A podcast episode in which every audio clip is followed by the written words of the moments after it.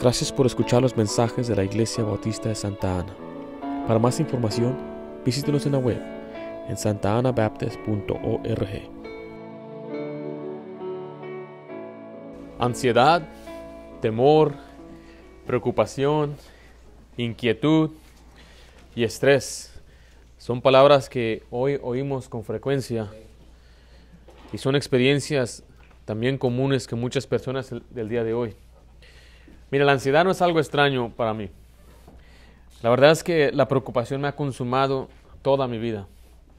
He tenido inseguridades, he tenido temores, algunos me han llevado a mí hasta la angustia. Ah, he tenido temores desde niño. Uno de mis más grandes temores como niño era que mi mamá se muriera.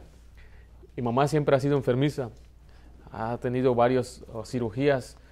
Entonces para mí mi temor grande y este, soñaba aún que perdía a mi mamá. Era algo que me consumía de niño. De joven tenía inseguridad de lo que la gente pensaba de mí. Como adulto tuve inseguridades o temores de las provisiones, del trabajo, y aún dentro del ministerio hay cosas por las cuales nos pueden llenar de ansiedad. No me consta que hay circunstancias en nuestra vida que nos causan ansiedad. Habremos quienes perdemos el sueño. Otros somos consumidos físicamente por nuestros problemas. Se dice que la persona común pasa más de dos horas cada día preocupándose. Queremos triunfar, queremos prosperar, buscamos, trabajamos, luchamos, hacemos lo que podemos, pero aún hay inseguridad del día de mañana. El estrés de nuestro trabajo, nuestras responsabilidades económicas, pagar la renta, pagar las facturas, comprar comida, comprar gasolina, hacer un pago del auto, comprar ropa y encima de todo los pagos inesperados. La ansiedad nos paraliza, nos quita la paz, nos roba el gozo, nos agotamos y nos abrumamos a causa de la ansiedad. Mira, la palabra ansiedad quiere decir agotarse. Eso es lo que quiere decir, es la, la raíz de la palabra, es agotarse físicamente. Cuando la ansiedad nos lleva a la angustia, pensamientos de terminarlo todo son muy común. Querer abandonar. Ya no quiero continuar. Ya no quiero seguir. Por eso hay muchos abandonan la familia, abandonan el trabajo. Es más, algunos abandonan la realidad. No hay esperanza y después el desánimo los domina y es cuando entran en lo que es una depresión. Pensamientos de suicidios bombardean la mente. No vemos la razón de seguir adelante no hay deseos de vivir más. Nosotros como seres humanos queremos controlar o estar en control de todas nuestras circunstancias, pero es imposible. Nos llenamos de ansiedad cuando no podemos controlar a otra persona también. ¿Por qué, mi, ¿Por qué mi hijo no es así? ¿Por qué mi esposo no es así? ¿Por qué mi esposa es así? Y queremos cambiar y queremos controlar. Entonces nos llenamos de estrés, nos llenamos de ansiedad, de preocupación. Dios tiene mucho que decir acerca de la preocupación y la ansiedad. El mundo es inestable, pero Dios está en control de todo. Hace unos días visité a nuestro hermano Alejandro y él está ahorita en cama, no puede moverse, está muy debilitado. Y sabe que yo salí más animado hablando con él que muchos jóvenes pesimistas que el día de hoy. Mi hermano tiene cáncer y mi hermano está muy enfermo. ¿Y él sabe qué me enseñó a mí ese día? Dice, ¿por qué me preocupo por el mundo si no tengo yo control por él? ¿Por qué me voy a preocupar por las cosas que no puedo controlar? Y uno tiene que entender eso, que Dios está en control. Nosotros como seres humanos no podemos controlar ni las enfermedades, ni la economía, no podemos controlar la administración del presidente, no podemos controlar absolutamente nada. Entonces la pregunta es, ¿por qué preocuparnos? ¿Por qué nos llenamos de ansiedad si Dios es el que controla todo? Dios está interesado en cada aspecto de su vida y Él está interesado hasta los más detalles más pequeños de su vida. Y Pablo por eso nos dice en Filipenses capítulo 4, versículo 6, que no debemos preocuparnos por nada. En Filipenses 4, 6 dice así de esta manera. Dice, por nada estéis afanosos, sino sean conocidas vuestras peticiones delante de Dios en toda oración y ruego con acción de gracias. Dice, por nada estéis afanados. La palabra afan en este contexto habla de la ansiedad, una inseguridad, una inquietud, una preocupación. Dice, por nada. No te preocupes por el trabajo, no te preocupes por las facturas, no te preocupes por los pagos, no te preocupes por el alimento, no te preocupes por el bienestar, no te preocupes por la salud, no te preocupes por tus relaciones, no te preocupes por mañana, por nada, por nada, por nada, por nada, por nada, estés afanado. No te preocupes, dice Dios. Note que es un mandato. No es algo que tú sientes, no es algo que tú creas, algo que tú obedeces. No te preocupes, don't worry, dice, no preocupes. Mucha gente nos quiere enseñar cómo no preocuparnos, pero la manera bíblica es la mejor manera, es la manera correcta. ¿Cómo podemos olvidarnos? No, solamente dice la Biblia, echar vuestras ansiedades sobre Él. Él tiene cuidado de nosotros, por eso dice Dios, no te preocupes.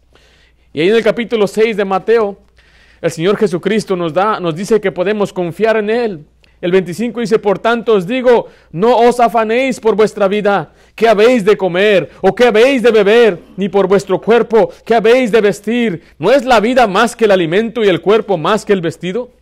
Nos dice aquí que la vida, hablando de lo físico, nuestra vida terrenal, Dice, dice, no te preocupes, no te afanes, dice el versículo 31, no os afanéis, pues diciendo qué comeremos o qué beberemos o qué vestiremos.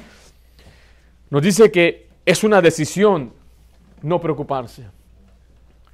Ahora, no estoy diciendo que, hay, que no debe eh, no preocuparse por cualquier cosa. Por ejemplo, si tiene que pagar una renta, tiene que pagarla. Pues no diga, pues ahí está vieja. Dijo el pastor que no nos preocupemos.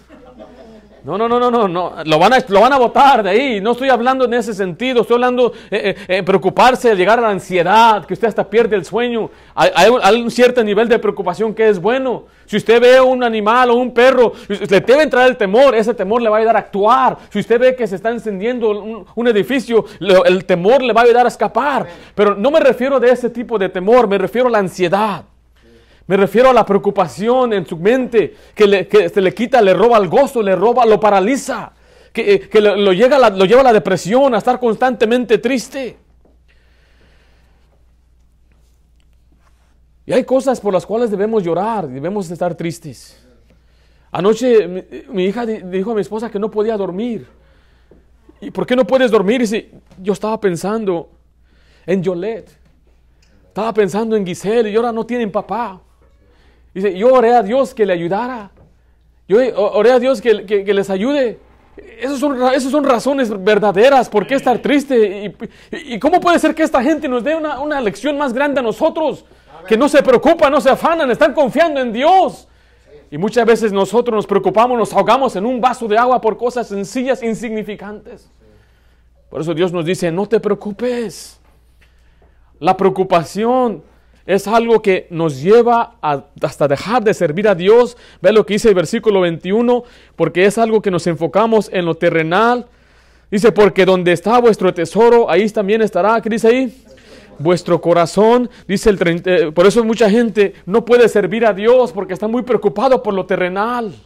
Está muy preocupado por las cosas terrenales y Dios dice, yo me encargo de ellas, tú preocúpate por lo espiritual.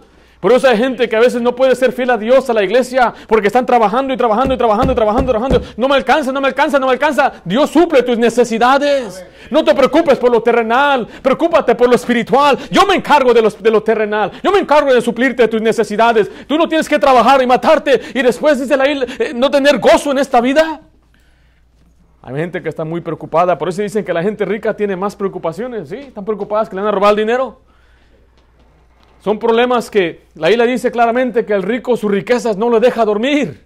Porque piensa que alguien le está robando, piensa que alguien le está quitando. ¿Y, quién me está quitando? ¿Y el pobre de qué se preocupa? Somos tan pobres que cuando un ratero se mete nos deja a nosotros algo mejor. Y en este pasaje aquí vemos cómo uno puede entonces superar el afán. En primer lugar, vemos que el afán es innecesario porque tenemos a nuestro Padre. El afán es innecesario porque tenemos a nuestro Padre. Vea lo que dice ahí en Mateo 7, a una hoja a su, derecha. Dice el versículo 9 al 11. ¿Qué hombre hay de vosotros que si su hijo le pide pan, le dará una piedra? A veces me pregunto si el humor en la Biblia existe, ¿verdad? Sé que vaya un hijo a pedirle a su papá, papá, tengo hambre, tengo un pan, y usted le da una piedra, ahí está, hijo. Ahí está la piedra. ¿Es eso qué? Mi papá me decía cosas así. Cuando le, pedía dinero, me decía, sácale sangre a una piedra. Yo me quedaba viendo, sácale sangre a una piedra. Agarraba la piedra, no se puede sacar sangre. Y dice, oh, no lo puede sacar sangre la piedra. No, entonces no me puede sacar dinero a mí. Eso es lo que me estaba enseñando. No puede sacarme algo que no tengo. Y aquí está una ilustración que dice, ¿quién de vosotros? Dice, si su hijo viene y dice, papá, tengo hambre, tengo hambre, ¿me puedes dar pan? No le damos una piedra, ¿verdad que no? Dice el, el siguiente versículo, pues si vosotros siendo malos sabéis dar buenas dádivas a vuestros hijos, cuánto más vuestro Padre que está en los cielos dará buenas cosas a los que le piden. Y eso tenemos que ver la importancia de que nosotros tenemos a un Padre celestial que quiere cuidar de nosotros. Mire, por demás sería que mis hijas se preocuparan qué van a comer mañana porque tienen un Padre que les provee. Por demás sería que ellas se preocuparan qué vamos a vestir porque tienen a un Padre que les provee. Por demás sería que ellas se preocuparan qué van a calzar, porque tienen a un Padre que provee para ellas. Yo soy un Padre terrenal, un Padre malo, según la Biblia dice, nuestro Padre celestial es bueno. Y Él quiere cosas para nosotros que son buenas. Entonces, ¿para qué preocuparnos? Tenemos a un Padre que cuida de nosotros. Mire, Él alimenta a las criaturas. Sus criaturas, dice eh, eh, en Mateo 6, 26, Él alimenta a sus criaturas. Dice, mirad las aves del cielo, que no siembran, ni ciegan, ni recogen en graneros, y vuestro Padre Celestial, ¿qué dice ahí? Las alimenta. ¿No valéis vosotros mucho más que ellas? Dice que Él alimenta a las aves del campo. Él, él cuida de sus, su creación. En Job 38 dice, ¿quién prepara al cuervo su alimento? La respuesta es Dios le, prepara al cuervo su alimento. En Salmo 147 dice, Él da a la bestia su mantenimiento y a los hijos de los cuervos que claman. Dios alimenta, Dios da provisiones a su creación. Y dice la palabra de Dios, hace una pregunta muy importante, ¿no valéis vosotros más que ellas? ¿No somos más importantes para Dios que los animalitos del campo? ¿No somos más importantes nosotros para Dios que aún los cuervos, los, uno de los, una de las aves más feas que hay? Si las habéis, ¡ah! ¡ah! ¡Qué feas animales! ¿ya? Dice que Dios alimenta a los cuervos. ¿Cómo no va a alimentar a su hijo? ¿Cómo no va a alimentar a su hija? ¿Cómo no nos va a dar lo que necesitamos? Por eso le digo en esta mañana, no te preocupes, no te afanes. Dios va a proveer lo que necesitamos. Muchas veces la razón por que nos preocupamos es porque no tenemos lo que queremos y no lo que necesitamos. Porque si te vemos, estamos bien comidos. No es como aquellos países donde la gente está orando por una bolsita de arroz. A nosotros nos sobra, tiramos la comida a la basura. ¿Cuánta, cuánta comida desperdiciamos?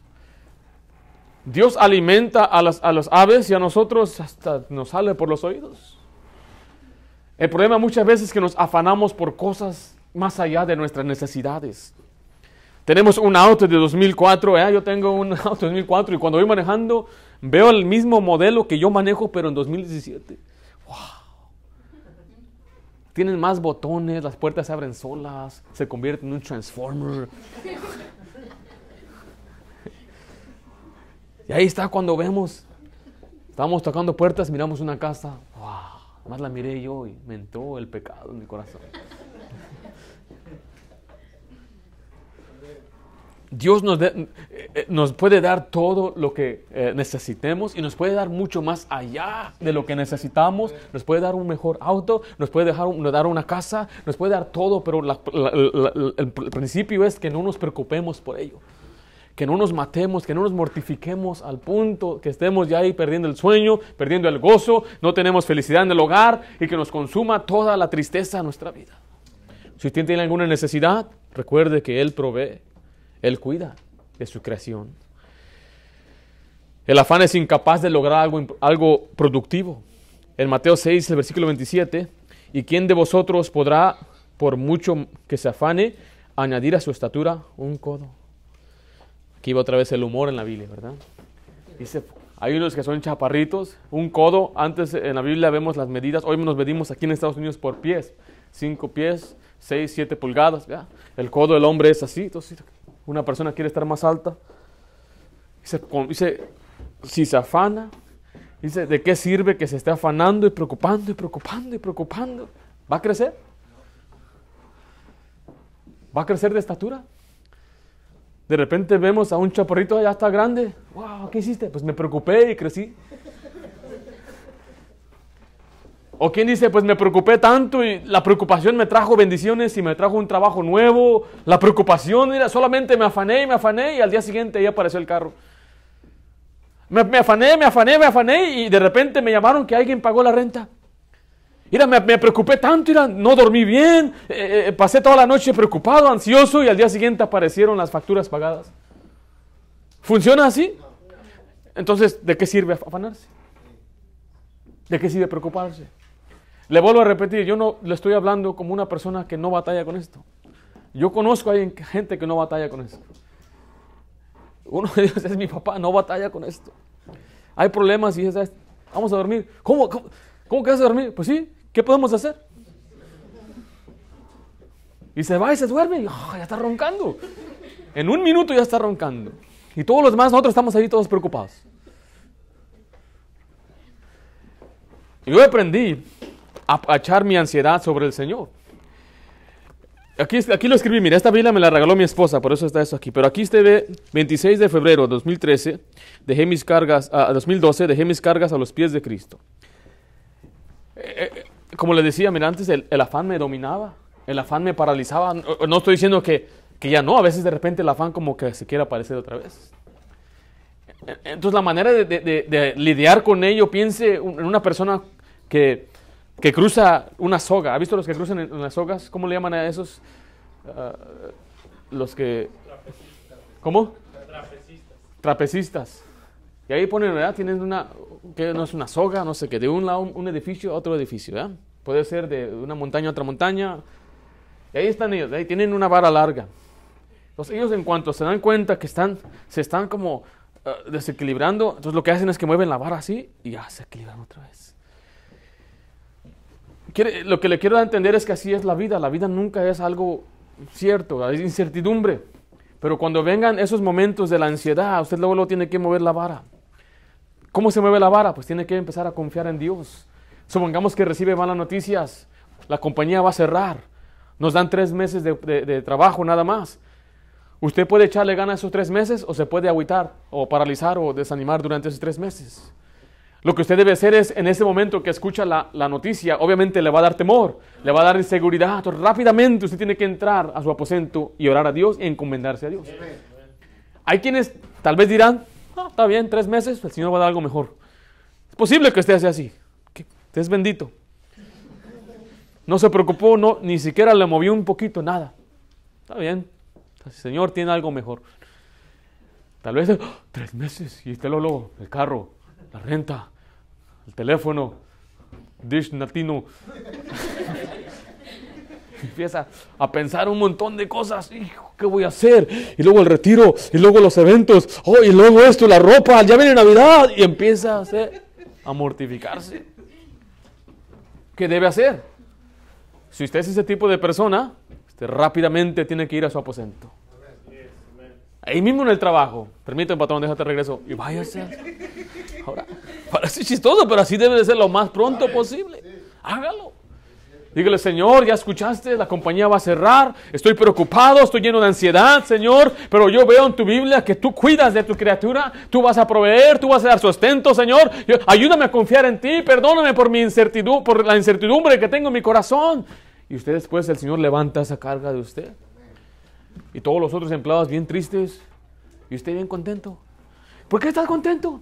El Señor tiene algo mejor para nosotros. Le, hago una pregunta. El hecho de que va a cerrar la compañía y usted se, se preocupe, ¿va a mantener la compañía abierta? Me preocupé tanto que la compañía no cerró. No. Es inevitable. Entonces, ¿para qué mortificarnos por lo que no podemos controlar? Porque el afán no logra nada productivo. Nada. Dice la gente, ¿y si? ¿Y si esto pasa? ¿Y si? Ponga ahí. ¿Cuál es la respuesta? ¿Y si quiero el trabajo? ¿Y si se muere mi papá? ¿Y si pierdo esto? Hay padres que dicen, ¿y si mis hijos me salen mal? ¿Y si mi hija se va? Hay incertidumbre, que eso es algo que los padres a veces pensamos de nuestros hijos, pero no logra nada productivo. Es más, la Biblia dice claramente que Dios está en control de los tiempos que vamos a vivir. Dice, en tu mano están mis tiempos. Así decía el salmista. Si voy a morir de esta enfermedad, en tus manos están mis tiempos. Cuando un niño le da cáncer, tiene una probabilidad muy alta de sobrevivir, porque es optimista. Pero cuando le dicen a un adulto, tienes cáncer, el mismo afán ayuda a matarlo más rápido. Nuestra confianza debe ser, tengo esta enfermedad, en tus manos están mis tiempos. Si tú quieres que me vaya hoy, yo me voy hoy. Si quieres que me vaya en 10 años, me voy en 10 años. Pero recuerde que el afán no logra nada productivo. Dice la isla también que Dios viste a los campos, dice las flores del campo, disculpe, ahí el versículo 28. Y por el vestido, ¿por qué os afanáis? Cuando habla de vestido, está hablando nuestra vestimenta. Considerad los lirios del campo, cómo crecen, no trabajan ni hilan. Pero os digo que ni aun Salomón con toda su gloria se vistió así como uno de ellos. Porque los gentiles buscan todas estas cosas, pero vuestro Padre, ¿de dónde estoy? Ah, y, si la hierba del campo que hoy es y mañana se echa en el horno, Dios las viste así, ¿no hará mucho más a vosotros hombres de poca fe? Mire, recuerde que nosotros como hispanos nos gusta la ropa. A la gente hispana le gusta la ropa. Por eso los swamis están llenísimos. Y gastamos mucho dinero en ropa. Ya viene el tiempo de Navidad. Hay que comprar suéteres de Navidad. Y viene el tiempo y tenemos por temporadas. Y queremos ropa. Y a veces hay quienes no pueden comprar ropa y están afanados. Hay muchachos que quieren ropa ya para Navidad. ¿Qué quieres para Navidad? Ropa. So I can look cool. Zapatos. Ya no quieren juguetes. Quieren ropa. Dice, no te afanes qué vas a vestir. Dios provee esas cosas. Entonces vemos que Dios alimenta a sus criaturas. Es, eh, eh, el, afán no, no, produce nada. Y Dios mismo es el que, el que viste a las flores. Entonces, ¿por qué afanarnos si tenemos a un Padre Celestial que nos puede proveer? Mire, el afán es un asunto de fe. Vea lo que dice versículo 30. Al final, no hará, con esa pregunta, dice, no hará mucho más a vosotros, hombres, ¿qué dice ahí? De poca fe. El afán es falta de confianza en Dios. El afán es preocuparse y actuar como un incrédulo, como que si Dios no existe, como que si no hay un Dios que te pueda contestar. Cuando los israelitas eh, eh, estaban en, un apuro, el profeta siempre venía y decía, ¿no hay Dios en Israel? O sea, ahí vienen los enemigos, ¿qué vamos a hacer? Se están eh, corriendo con, todos preocupados. Y el profeta dice, ¿qué no hay Dios en Israel? ¿Qué no hay Dios a quien tú puedas pedirle? ¿Qué no hay Dios que pueda suplir tu necesidad? ¿Qué no hay Dios que pueda protegerte? ¿Qué no hay Dios que pueda darte buena salud? ¿Qué no hay Dios que pueda darte un mejor trabajo? ¿Por qué te preocupas? Es un asunto de fe. Es como darle un golpe a Dios. Y si tú no puedes mitigar mis necesidades, que mi hija vaya a pedir ayuda a otra persona es un golpe a mi cara. Y decir, yo voy a buscar ayuda en otro lugar, papá, porque yo no creo que tú puedas hacerlo. ¿Cómo se sentiría usted, varón, que su hijo o su hija le dijera eso? Tú no puedes, papá. Así que voy a buscar ayuda al vecino. Así que voy a buscar ayuda a Futano, a Fulano, al vecino, a quien sea. Es un golpe a nuestra cara, ¿no creen? Y a nosotros, al no ir a Dios, estamos dando un golpe a su cara. Por eso dice hombres de poca fe. Les hace falta conocer más de su palabra. Nos hace falta conocer más en sus promesas. Es un incrédulo de las escrituras. Ahí le dice esto, mira, echa sobre Jehová tu carga y él te sustentará. No dejará para siempre caído el justo. Y después en primera de Pedro dice, echando toda vuestra ansiedad sobre él, porque él tiene cuidado de vosotros. Es una persona que no conoce las promesas de Dios. Si usted conoce lo que Dios dice, usted va a confiar en Él, va a decir, Dios, tú dijiste que ibas a proveer. Tú dijiste que tú ibas a, mitigar, a, proveer mis necesidades, a, poder que yo cumplir con esta factura o con esta renta. Tú prometiste Dios en tu palabra. Y así usted no vive con temor. Durante este tiempo que le estoy avisando, 2 de febrero, 26 de febrero, yo perdí mi trabajo la última semana de enero. Y, ya lo he contado a veces aquí, perdí mi trabajo en el Banco de América, un buen trabajo, era un representante que abría cuentas era un agente del banco. Buenos beneficios, 10 días pagados de los eh, días feriados, dos vacaciones, eh, dos semanas de vacaciones pagadas. No, tres, ya eran tres, ¿verdad? Ya eran tres semanas de vacaciones pagadas. Y cuando nacía uno de mis hijos, me daban tres meses pagado para que me quedara en casa ayudar a mi esposa. Sí te ayudé, ¿verdad? levántate ya, la despertaba para que... Una buena compañía, buenos beneficios, me daban aumento cada año. Entré ganando 13 como cajero, 13 dólares la hora, cuando el mínimo era 7. Cuando salí me estaban pagando un poco más de 18. Y era trabajo muy sencillo, fácil, aire acondicionado en el, en el, en el calor y calentito en el invierno. Siempre bien, eh, no me ensuciaba, no tenía que, no sudaba. Sentado más ahí, pero es muy caballero.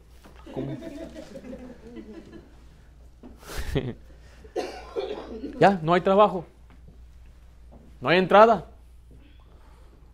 Pero viene la renta.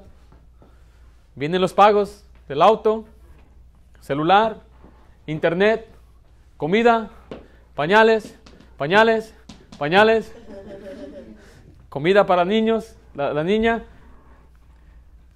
No hay dinero para salir, para salirnos a, a, a una pizza o ir a un restaurante, como no hay dinero, no hay entrada. Viene la incertidumbre, viene el estrés. Y fue durante ese tiempo que el Señor me enseñó a mí a confiar en Él. Por eso ahora le, hoy, ahora le digo que son cosas que yo no me preocupo por esas cosas.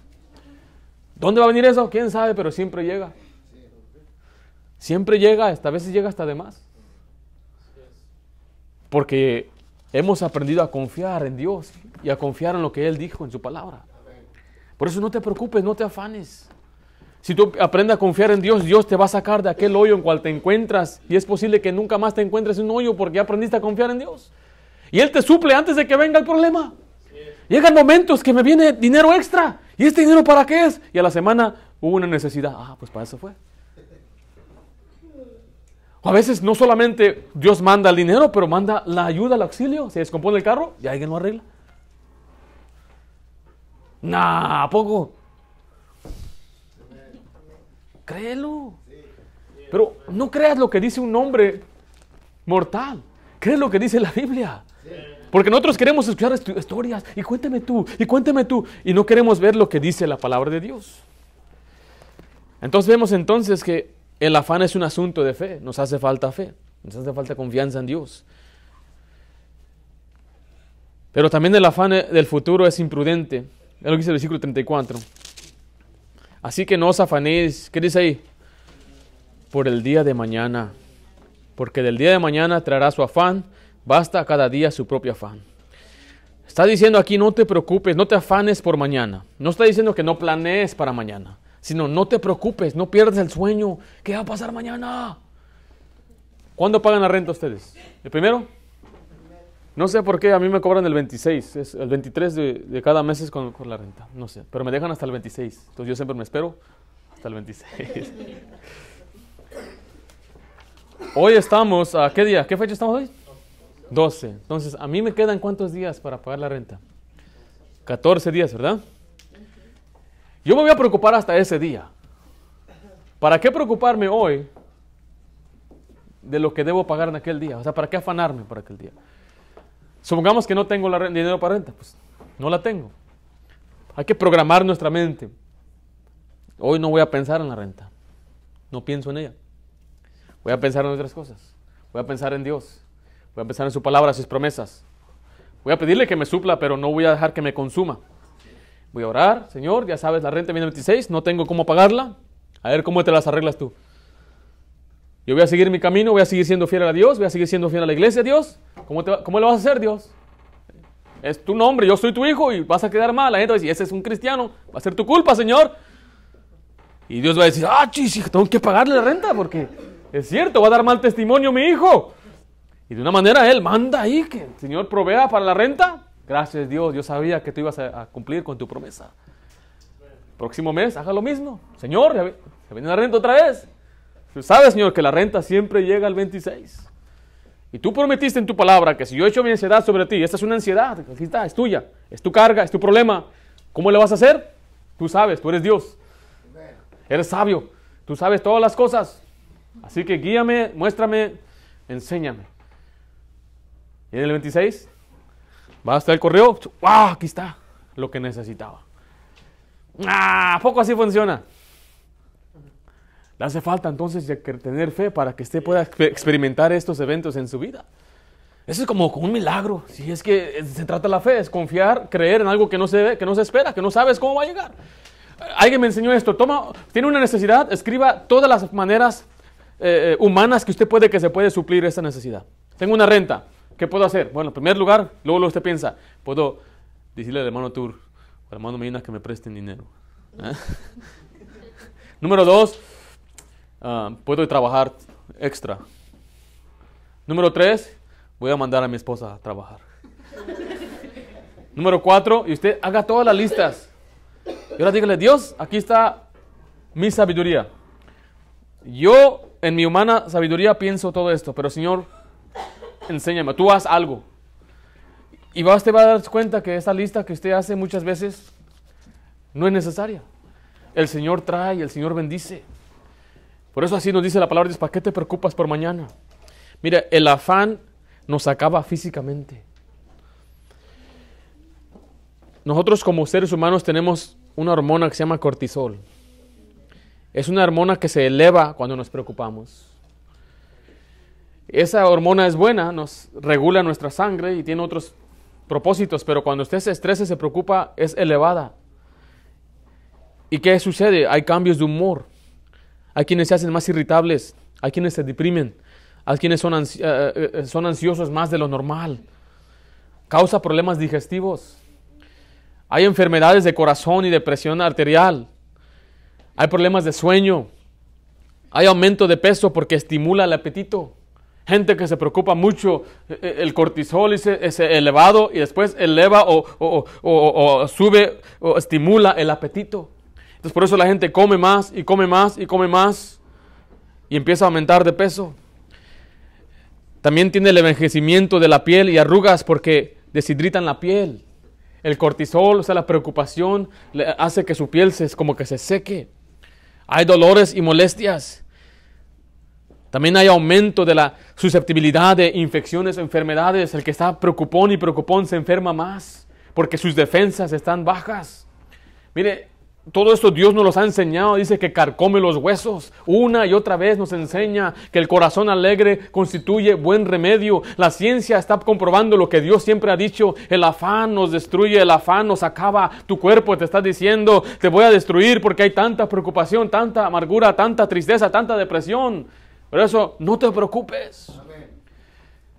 No hay que preocuparnos. Es imprudente pensar y preocuparnos por mañana. ¿Qué va a ser de mañana? No te preocupes. Piensa en el día de hoy. Sirve a Dios. Sé fiel a Dios.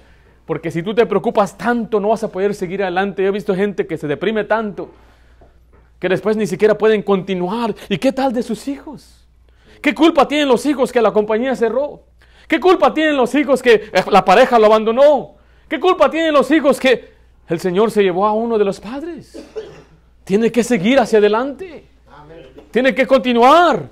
Tiene que marchar y decir, hijos, vamos a continuar, porque hay quienes tienen todo, familia, gozo y todo, trabajo bueno, pero una persona te hace un daño y te afanas, te afanas por esa persona y después afectas a toda tu familia.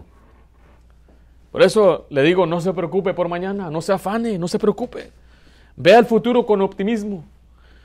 Porque Dios nos ha prometido bendiciones. Dice, porque yo sé los pensamientos que tenga acerca de vosotros, dice Jehová. Pensamientos de paz y no de mal, para daros el fin que esperáis. Dios nos quiere dar algo bueno. Dice en Hebreos, sean vuestras costumbres sin avaricia, contentos con lo que tenéis ahora. Ahora. Porque Él dijo, no te desampararé ni te dejaré. En Isaías 40, 41 dice, no temas porque yo estoy contigo, no desmayes porque yo soy tu Dios que te esfuerzo, siempre te ayudaré, siempre te sustentaré con la diestra de mi justicia. Así que no se afane. ¿Usted está afanado ahorita? Está aquí ahorita, pero su mente está pensando en una factura, en una persona. Confíe en Dios, Él, Él se va a encargar. Le vuelvo a repetir, si tenemos algún familiar que no, es, que no está bien con nosotros o nos hace falta alguna necesidad, ¿de qué sirve que nos afanemos? Simplemente pongamos un gozo, una sonrisa en nuestro corazón, alegrémonos. El Señor está en control. Él está en control de todas las cosas, Él va a arreglar todo. Y si no lo arregla, ese es problema de Dios. Él no quiso arreglarlo, por lo tanto yo voy a seguir mi camino gozoso sirviendo al Señor. Ya puedes sonreír. ¿Por qué estás contento? ¿Tienes, ¿Todo está bien en tu vida? No. ¿Tienes mucho dinero? No. ¿Están bien tus relaciones? No, tampoco. ¿Por qué estás contento? Porque Dios está en control. No voy a ser dominado por las circunstancias. Si Trump nos quiere sacar, un viaje gratis a pueblo. Si esto sucede o aquello, ¿por qué vamos a preocuparnos? Si llega el punto que no podemos pagar la renta, bienvenido, aquí le dejo estar conmigo unas semanas. Y usted y yo a la suya. ¿Por qué vamos a preocuparnos? Es más, si morimos, ¿qué va a pasar con nosotros? Tenemos una mansión en la gloria. La tenemos hecha, la tenemos comprada. El Señor va a proveer. El Señor va a sustentarnos. En este país tan grande y tan poderoso y tan rico, ¿cómo que no Dios nos va a poder sustentar? Así te puede quitar esa carga sobre usted. Ah, aquí está, Señor, yo ya no soy. Aquí te encomiendo a Trump, Señor. Hay quienes odian a ese hombre. Ya, Trump, mire, yo oro por él porque dice la isla que oremos por él. Pero Trump no me quita el sueño a mí. Ni, la, ni, cualquier otro candidato, o sea, pero hay gente que. Trump. ¿Para qué preocuparte? Después viene otro y es lo mismo. Hablan mucho, hacen poco. Es igual. No nos van a sacar. Compañías cierran, otras abren. El Señor le dirige, le, provee. Oh, y así puede respirar. Un suspiro profundo. una confianza, pues lleno de gozo. No te afanes. No te afanes. Confía en Dios y no te afanes. Vamos a orar. Padre Santo, gracias damos porque tú nos has enseñado, Señor, la importancia de confiar en ti. Señor, yo entiendo que muchas veces como seres humanos perdemos el enfoque, perdemos la vista de que tú eres nuestro Dios y Padre Celestial, que está interesado en nuestras vidas, Señor, y, y a veces dejamos de confiar en ti, Señor, y permitimos que el afán nos consuma que la preocupación nos derrote. Y, Señor, a veces hasta, permitimos que el afán nos interrumpa nuestro servicio hacia ti, Señor. Padre, yo te pido perdón en este día por servidor, Señor, que ver muchas veces en mi vida, en el pasado y aún todavía, Señor, que podré yo llenarme de afán y preocupación y ansiedad. Y es como darte un golpe, Señor, en la cara. Te ruego, Dios, que tú nos ayudes a nosotros a ser hijos confían en ti, Señor, y que conozcamos y entendamos que tú eres nuestro Dios y proveedor. Y Señor, yo te ruego que tú proveas las necesidades y que tú, Señor, suplas todo. Así mientras oramos, si hay alguna área en su vida, me gustaría hacerle una invitación en esta mañana. Usted puede hacer un altar ahí en su lugar